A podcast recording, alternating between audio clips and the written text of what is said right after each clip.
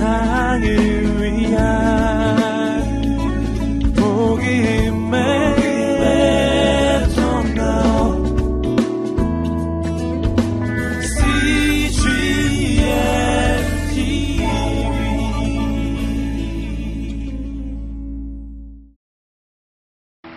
이 시간 하나님께서 우리에게 주시는 말씀 같이 보도록 하겠습니다. 요한복음 1장 14절에서 17절까지의 말씀입니다. 요한복음 1장 14절에서 17절의 말씀인데요. 본문의 말씀이 너무나 은혜롭습니다. 그래서 두 번 반복해서 함께 봉독했으면 좋겠습니다. 우리 한 목소리로 함께 말씀을 두 번 반복해서 보기 원합니다. 함께 말씀 읽겠습니다. 시작. 그 말씀이 육신이 돼 우리 가운데 계셨기에 우리는 그분의 영광을 보았습니다. 그것은 은혜와 진리가 충만한 아버지의 독생자의 영광이었습니다. 요한은 그분에 대해 증거에 외쳤습니다. 내가 전에 내 뒤에 오시는 그분이 나보다 앞선 것은 나보다 먼저 계셨기 때문이다 라고 말했는데 그분이 바로 이분이시다. 그분의 충만함으로부터 우리 모두는 분에 넘치는 은혜를 받았습니다. 율법은 모세를 통해 주셨지만 은혜와 진리는 예수 그리스도를 통해 왔습니다. 예, 너무 은혜된 말씀인데 다시 한번 읽어보겠습니다. 시작. 그 말씀이 육신이 돼 우리 가운데 계셨기에 우리는 그분의 영광을 보았습니다. 그것은 은혜와 진리가 충만한 아버지의 독생자의 영광이었습니다. 요한은 그분에 대해 증거에 외쳤습니다. 내가 전에 내 뒤에 오시는 그분이 나보다 앞선 것은 나보다 먼저 계셨기 때문이다 라고 말했는데 그분이 바로 이분이시다. 그분의 충만함으로부터 우리 모두는 분에 넘치는 은혜를 받았습니다. 율법은 모세를 통해 주셨지만 은혜와 진리는 예수 그리스도를 통해 왔습니다. 아멘. 이 시간 우리 이재훈 담임 목사님께서 은혜와 진리라는 말씀으로 말씀을 선포해 주겠습니다. 우리 첫날이기 때문에 뜨거운 박수로 우리 목사님 모시겠습니다. 할렐루야. 40일 새벽 기도회를 허락하신 하나님께 감사를 드립니다. 저희가 특별이라는 단어를 뺐지만 역시 40일 기도회는 특별한 은혜가 있습니다. 아, 평소에 새벽에 일어나기가 참 힘들었는데도 40일 새벽 기도회에서는 벌떡벌떡 일어나게 되는 그 하나님의 은혜입니다. 이번 40일 기도회의 주제는 은혜입니다. 은혜. 예, 놀라운 은혜, 예, 놀라운 은혜 집회를 시작할 때 먼저 놀라게 된게 우리 몸이 놀라죠. 평소에 안 일어나던 새벽에 일어나게 되니까 몸이 놀라기도 합니다만 아, 이 하나님의 은혜라는 이 주제가 얼마나 소중한지 이번 40일 기간 동안에 매일매일 은혜를 주제로 말씀을 나눌 때 사실 한마디로 어, 요약하면 우리 하나님의 은혜가 얼마나 놀라운가라는 그 주제를 계속해서 여러 각도에서 살펴보게 되는 은혜론, 은혜에 관한 우리의 생각을 바꾸고 신학을 새롭게 하고 또 믿음을 세워가는 이 기간으로 우리가 함께 삼고자 합니다. 40일이라는 기간, 이 성경에 많이 등장하죠. 모세가 40일 시내산에서 머물렀고 또 예수님도 40일 동안 금식하셨습니다.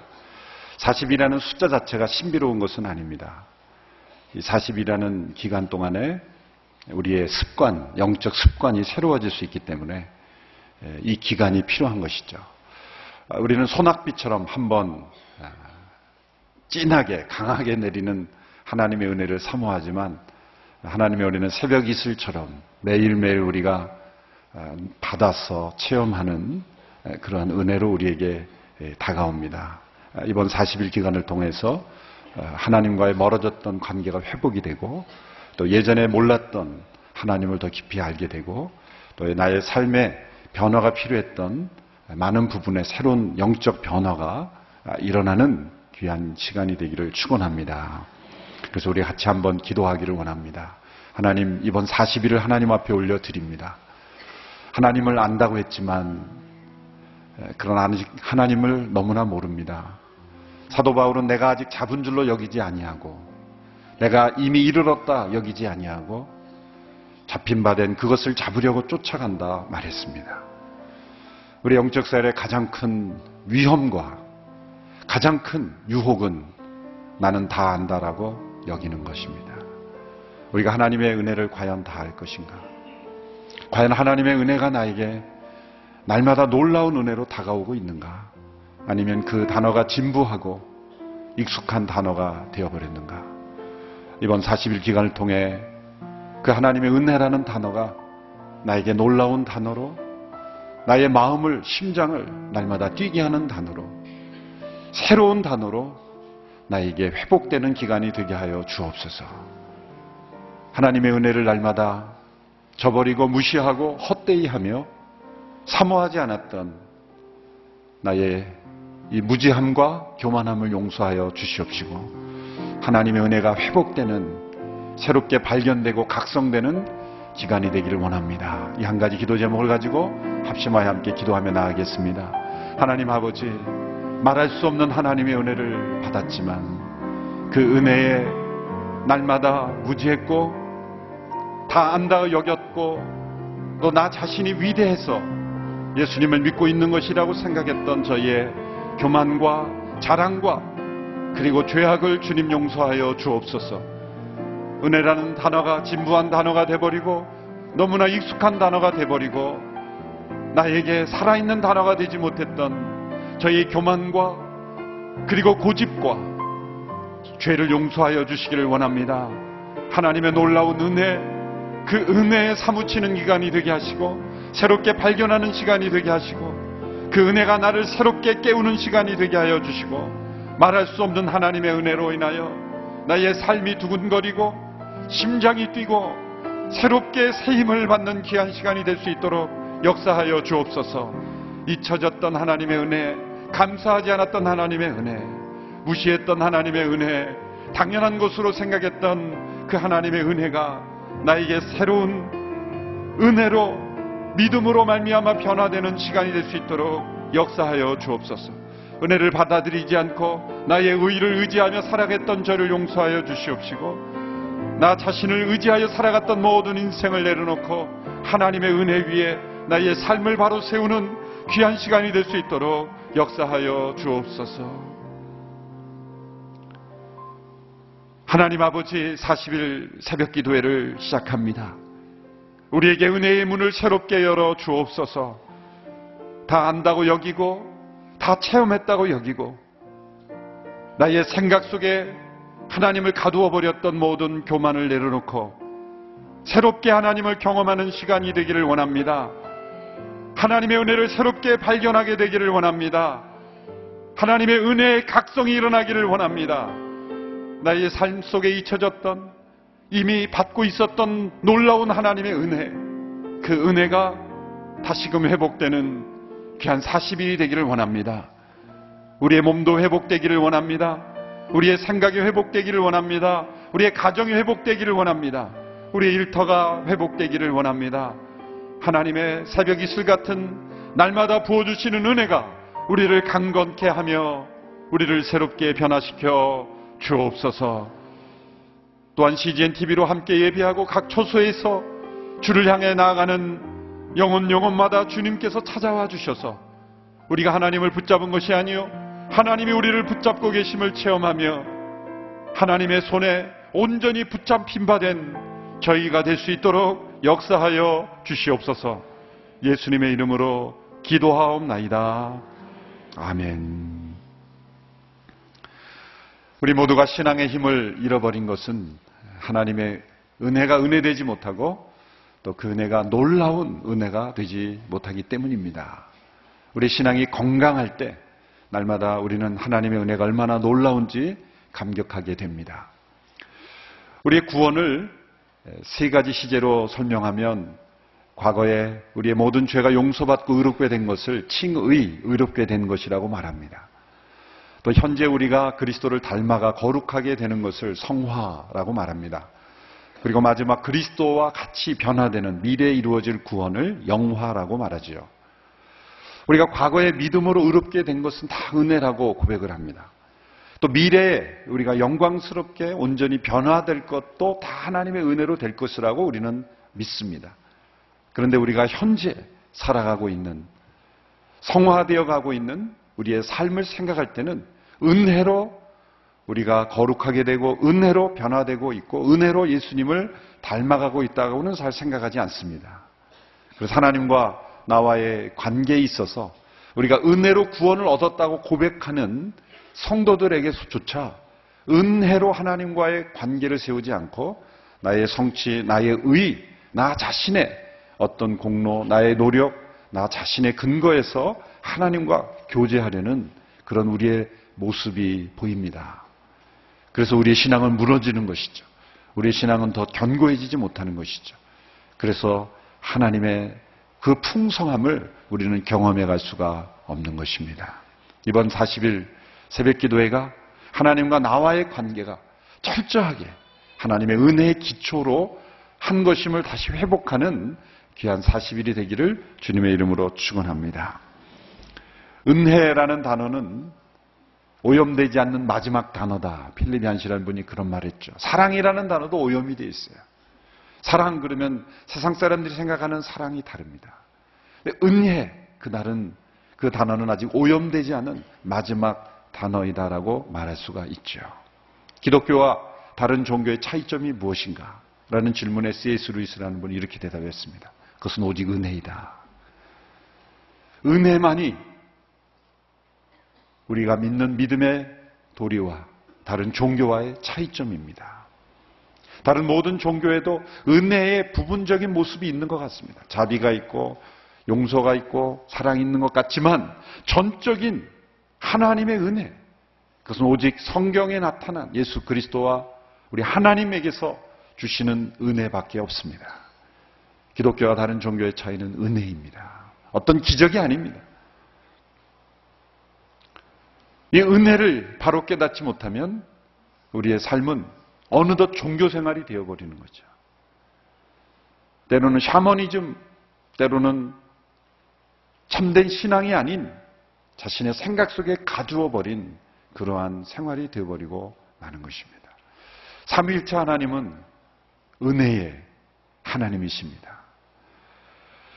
베드로전서 5장 10절에 보면 우리 하나님을 이렇게 설명했습니다. 우리 한번 읽어보실까요? 시작.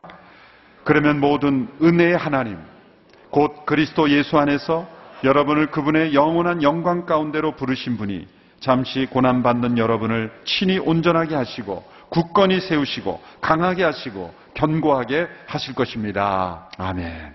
은혜의 하나님. 성령님도 은혜의 성령님이에요. 히브리서 10장 27절 9절의 말씀을 우리 같이 읽겠습니다. 시작. 하물며 하나님의 아들을 짓밟고 자기를 거룩하게 한 언약의 피를 부정하게 여기고 은혜의 성령을 모독한 사람이 당연히 받을 형벌이 얼마나 더 가혹하겠는가를 생각해 보십시오. 우리 하나님, 우리의 성령님도 은혜의 성령님이에요. 우리 예수님의 은혜의 예수님이라는 건 당연한 거죠. 사도행전 15장 11절에 우리는 그들과 마찬가지로 주 예수의 은혜로 구원받는다고 믿습니다. 사도 바울의 편지들을 보면 이 서두에 언제나 은혜의 평강과 은혜와 평강을 기원하는 것으로 시작을 해요.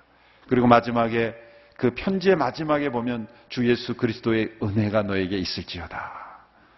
은혜와 평강 이것이 주 예수 그리스도를 통해서 우리에게 주어지는 거죠. 여러분 예수님을 닮는다는 것은 무엇을 의미합니까? 예수님을 설명하면 그 단어가 뭐 하염없이 열거될 수 있겠죠. 수많은 단어들로 우리 예수님을 표현할 수 있겠습니다.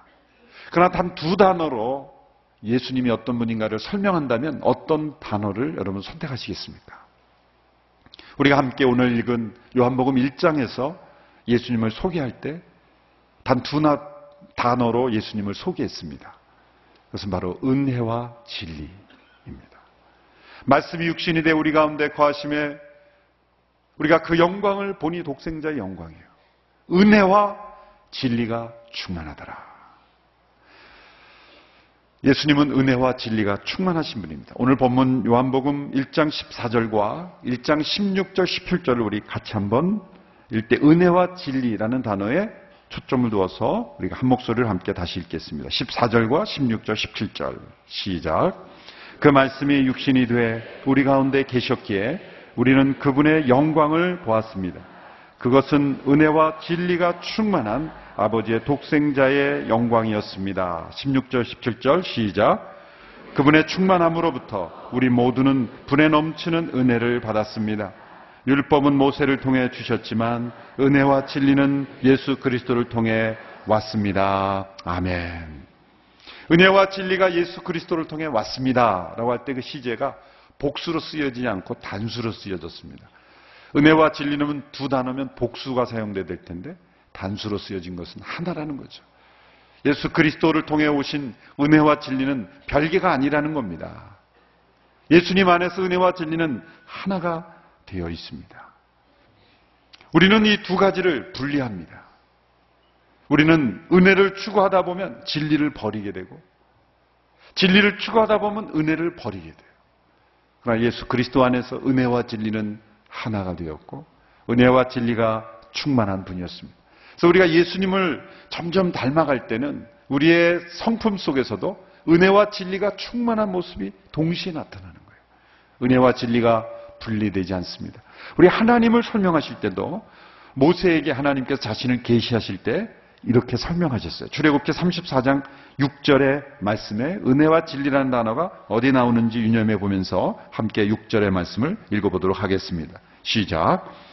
그리고 주께서 모세 앞으로 지나가면서 선포하셨습니다. 여호와 여호와 긍휼하고 은혜로운 하나님 오래 참고 선함과 진리가 풍성하며 수천 대에 걸쳐 긍휼을 베풀고 죄악과 범죄와 죄를 용서하며 죄 지은 자를 들을 징벌하지 않고는 그냥 넘어가지 못하니 아버지의 죄를 그 자식들과 그의 자손들에게 3, 4대에 걸쳐 징벌한다. 우리 여호와 하나님은 은혜로우신 하나님. 그래서 긍휼을 베풀고 오래 참고 선하신 분이에요. 동시에 우리 하나님은 진리의 하나님이시기에 진리의 공의로운 보응을 하시는 하나님.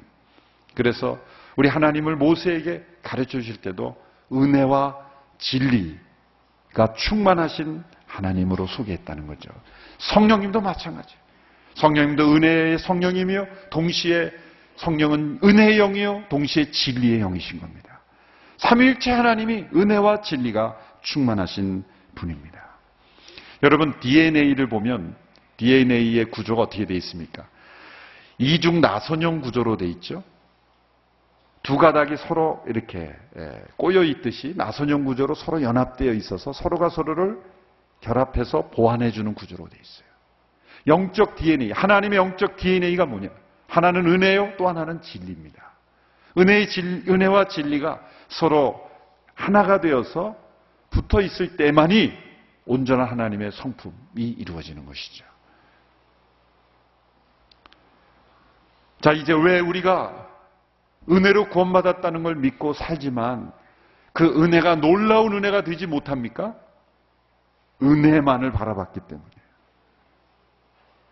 은혜가 은혜 되게 하는 것은 하나님의 진리입니다.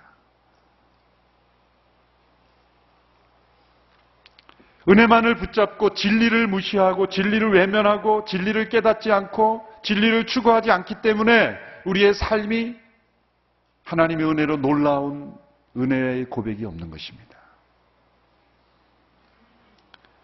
구약 성경에 보면 아주 끔찍한 장면들이 많이 나오죠. 이 구약에 보면 중간중간에 은혜의 빛, 은혜의 장면들이 많이 나오지만 전반적인 분위기는 진리를 강조하고 있어요. 공의로운 하나님. 보면은 사무에서도 보면은 우사가 수레가 흔들리는 것을 붙잡았다고 죽임을 당했잖아요. 그런 너무하신 하나님이 어디에 있습니까? 여리고를 정복할 때 다 진멸하라 그러죠. 그런 잔인한 하나님이 어디에 있습니까?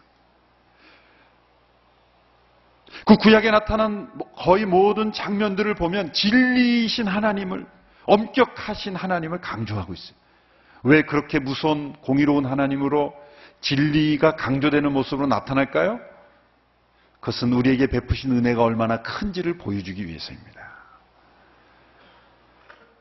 구약을 정말 정확하게 읽으면 예수 그리스도를 통해 우리에게 주어진 십자가의 은총이 얼마나 놀라운지를 얼마나 귀한지를 그 은혜를 깨닫게 되는 거예요. 성경에서 우리가 제일 무시하고 읽지 않는 책이 있다면 레위기일 겁니다. 창세기, 출애굽기. 그래서 새해 새 마음으로 성경 읽기를 시작을 할 때 이제 창세기는 아주 재밌게 지나갑니다. 출애굽기도 아주 재밌게 지나갑니다. 근데 언제부터 벽에 부딪히기 시작하냐면 이제 막 성막의 사이즈가 나오기 시작하면서 이걸 왜 읽지 그러면서 힘들어지다가 레위기에 들어가면서 이제 동시에 한 3월 되면은 동시에 전국에 있는 성도들이 성경 읽기가 중단이 돼요. 그러다가 한 일주일 이렇게 거리다가 안 되겠다. 다시 민수기부터 시작하자. 그러고 이제 민수기가 시작이 되죠. 스토리니까. 레위기 읽어보면은 전부 제사의 매뉴얼이니까 뭐 이게 어떻게 이 묵상이 돼야 될지 아무렇지 몰라요. 끔찍한 그 제사를 드릴 때 동물을 죽이고 또 그 피를 받아서 뿌리고 각을 뜨고 제가 레위기를 읽으면서 발견한 것은 저는 동물만 어렸을 때 레위기를 읽을 때는 그 동물만 제사장이 갖다 주면 제사장이 알아서 다 해주는 줄 알았어요. 그래서 안수하고 이렇게 보내면은 아 이제 제사 드리고 제사장이 알아서 해주는 알았는데 이 레위기를 정확하게 읽으면 그게 아닙니다. 제사장이 할 일과 제물을 드리는 사람이 할 일이 따로 있어요. 정해져 있어요. 1장부터 5장까지는 예물을 드리는 사람이 다 해야 될 일에 초점을 두고 있어요. 6장부터가 제사장이 할 매뉴얼이 별도로 나오는 거예요. 그러니까 앞부분은 전부 자기가 해야 될 일이에요. 거기에 보면은 소를 가져가서요. 껍질을 벗기고 각을 뜨고 내장에 있는 기름을 다 떼어내고 도사라는 것을 누가 해야 되냐면 기본적으로는 본인이 하는 거예요. 물론 레위인들이 도와줬겠지만 새의 목을 따고 새목 따보셨습니까? 칼로 동물을 찔러서 죽여봤습니까? 끔찍한 그 제사를 직접 행해야 되는 기본적으로. 왜 그걸 하라고 하셨을까요? 죄가 얼마나 끔찍한지를 보는 거예요. 제사를 드리고 나면은 내가 다시는 죄를 짓지 말아야 되겠다. 라는 생각을 들게 하는 거예요. 그래 위에 그 끔찍히 죽어가는 동물의 제사를 경험하야만 다시는 피해 제사를 드릴 필요가 없이 은혜로 십자가의 제사로 한 번 죽으심으로 우리의 모든 죄를 용서하셨다라는 히브리의 서의 그 은혜의 복음을 이해할 수가 있는 거예요. 신약의 복음 십자가의 희생이 우리에게 은혜로 다가오지 않는 것은 내 위기에 끔찍한 진리에 입각한 공의로운 하나님의 죄에 대한 심판을 우리가 무시해서 그런 거예요. 구약에, 나, 구약에 나타난 진리와 공의의 그 하나님을 우리가 리얼하게 있는 그대로 체험하지 않으면 신약에 나타난 은혜의 하나님, 그 십자가로 인해서 우리를 구원하신 하나님이 십자가가 체험되지가 않는 거예요. 그래서 초대교회에 있었던 유명한 이단인 말시온이라는 사람은 구약은 믿을 필요 없다. 구약은 열등한 하나님이다. 구약은 너무 잔인한 하나님이다. 신약에 나타난 예수 그리스도의 아버지 그분 하나님만 우리에게 은혜로우신 분이다. 그는 이단 중에 아주 심각한 이단이죠. 이름도 무시무시하잖아요. 말시온. 얼마나 무시무시합니까? 은혜만을 깨달으려고 할 때 은혜는 깨달아지지 않습니다. 우리 하나님이 얼마나 진리의 하나님인가를 깨달아야만 그 은혜가 우리에게 깨달아지는 것이죠.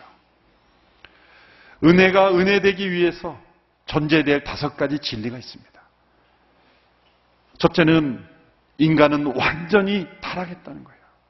절망스러운 존재라는 거죠. 로마서 3장 10절, 12절에서 의인은 없나니 하나도 없으며 깨닫는 자도 없고 하나님을 찾는 자도 없고 다 치우쳐 한 가지로 무익하게 되고 선을 행하는 자는 없나니 하나도 없도다. 이 가운데 죄가 없는 분 아무도 없으며 이 말씀에 적용되지 않는 사람 아무도 없습니다. 예레미야 11장의 말씀에 만물보다 심히 부패한 것이 우리 안에 들어있는 인간의 마음이라는 거예요. 근데 그 진리를 사람들이 받아들이지 않습니다. 나 자신은 괜찮은 사람으로 여긴다는 거예요. 인간은 실망할 존재가 아닙니다. 여러분, 자기 자신에 대해서 실망하지 마십시오. 절망하세요. 절망해야 될 존재입니다. 이 사람이 이거밖에 안 되나? 그렇게 실망할 필요 없어요. 그보다 더 심각한 사람이에요. 우리 모두는. 그런데 우리 믿음의 생활을 하다 보면 조금씩 조금씩 나 자신이 얼마나 괜찮은 사람인가 이렇게 생각하게 돼요. 믿음의 생활을 하고 있는 나를 보면서 나 좀 봐. 나는 얼마나 대단한 사람이야. 나는 40일 새벽 기도에도 나와. 다른 사람 모두 잠든 이, 바- 이 새벽에 나는 새벽 기도도 나. 나는 얼마나 괜찮은 사람이야. 라고 생각하는 그 순간 우리는 우리가 얼마나 부패한 존재인가. 만물보다 심히 부패한 마음이 우리 안에 있다는 것. 그걸 한순간 잊어버린 순간 하나님의 은혜는 놀라운 은혜가 안 되는 겁니다. 당연한 은혜가 되는 것이죠. 두 번째로 우리는 이 상태에서 스스로의 힘으로는 절대 벗어날 수 없다는 것이 진리죠.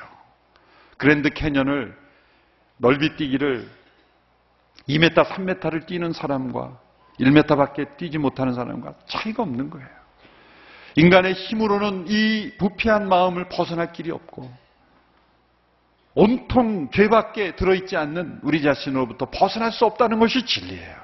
어떤 도덕으로, 어떤 철학으로도, 어떤 종교로도, 어떠한 인간의 선행으로도, 고행으로도 벗어날 수 없다는 것.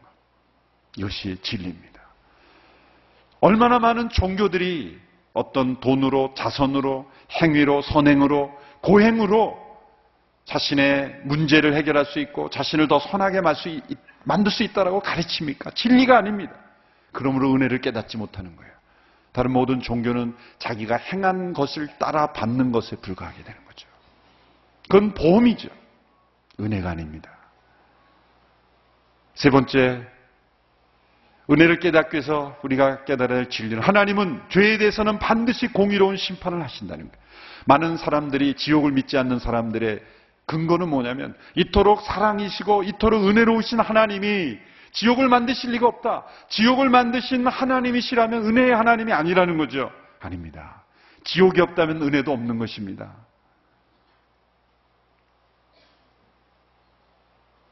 모든 죄와 그리고 사단을 지옥으로 보내시지 않는 지옥을 만드시지 않는 하나님은 은혜의 하나님이 아닌 겁니다.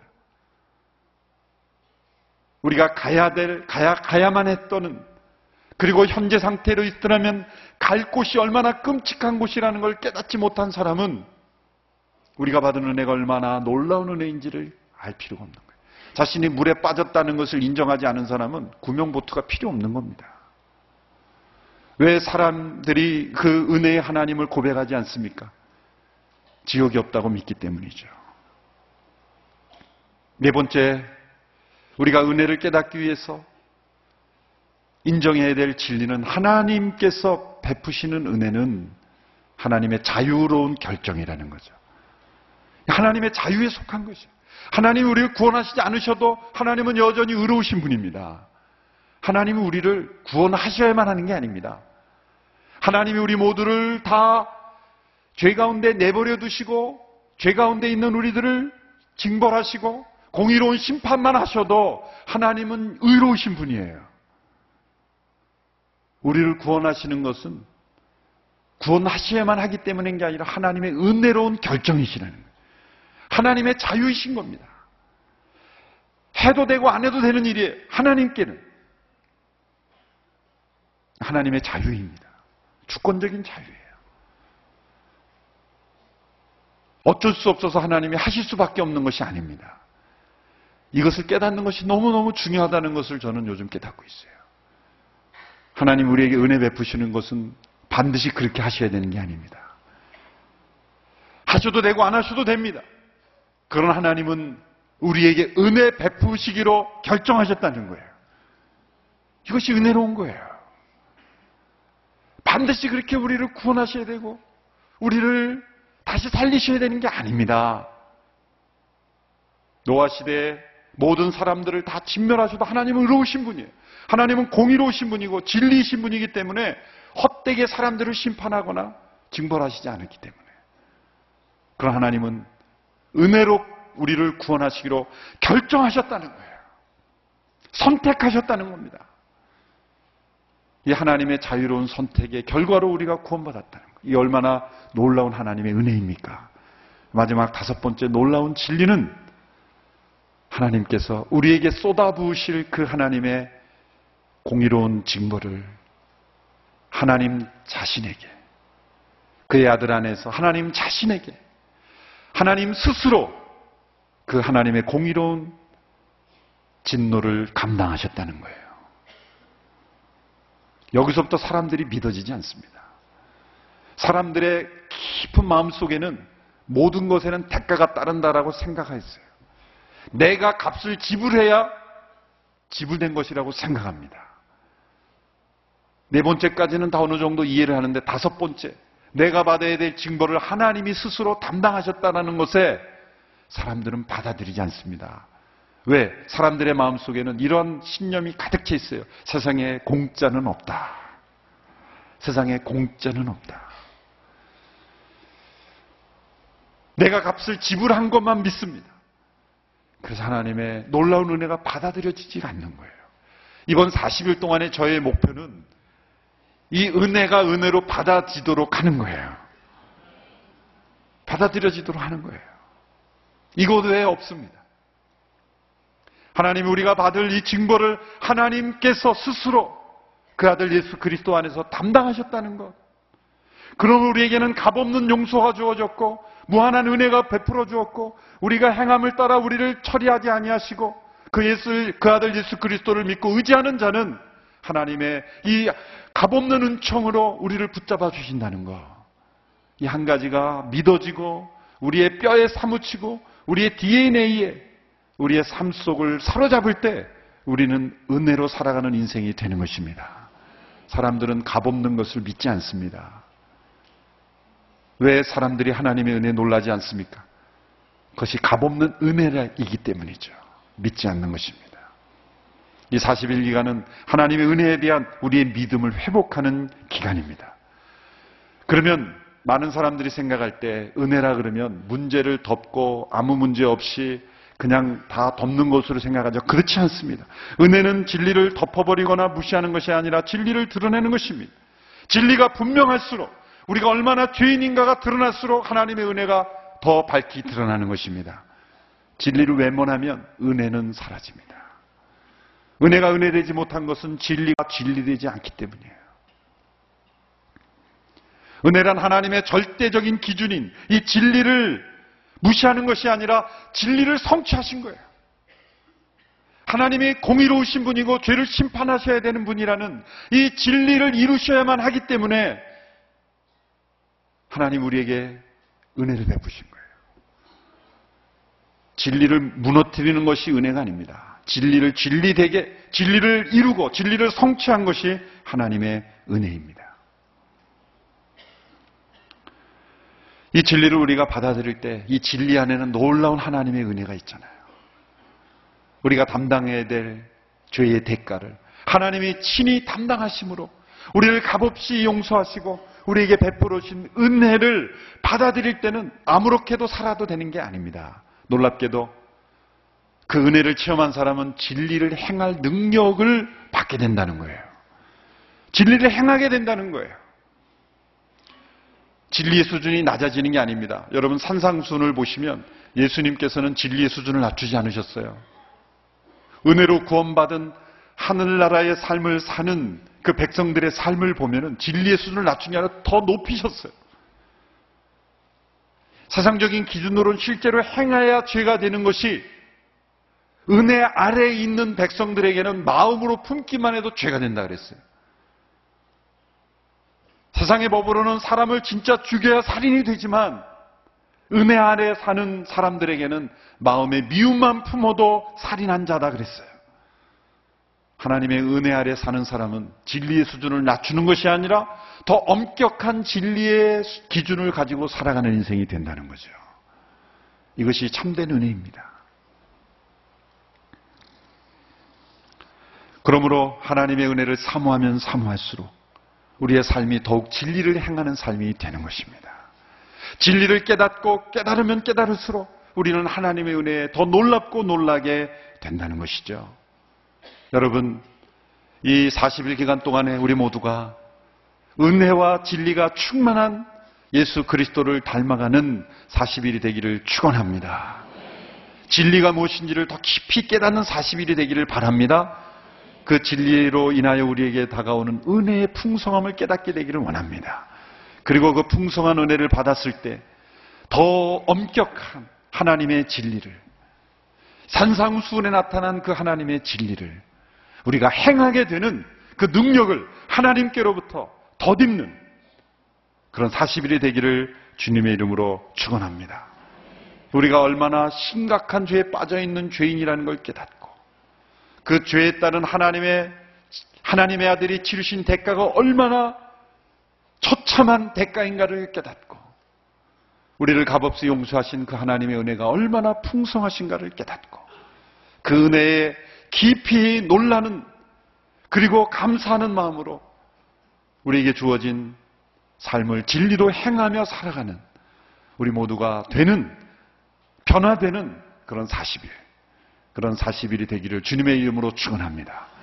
말씀이 육신이 되 우리 가운데 거하시며 우리가 그 영광을 보니 아버지의 독생자의 영광이요 은혜와 진리가 충만하더라. 은혜와 진리가 충만한 예수 그리스도를 닮아가는 우리 모두가 되기를 주님의 이름으로 축원합니다. 이 시간 함께 기도하겠습니다.